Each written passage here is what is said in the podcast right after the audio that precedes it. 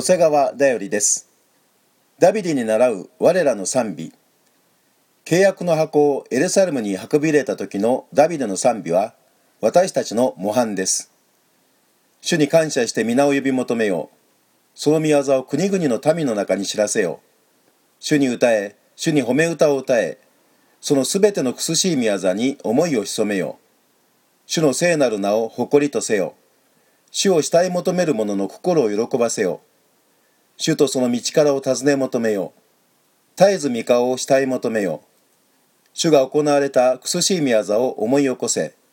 その奇跡と御口の裁きとを。主のしもべイスラエルの末よ。主に選ばれた者ヤコブの子らよ。この方こそ私たちの神主。その裁きは全地にわたる。歴代史第一16章8節から14節。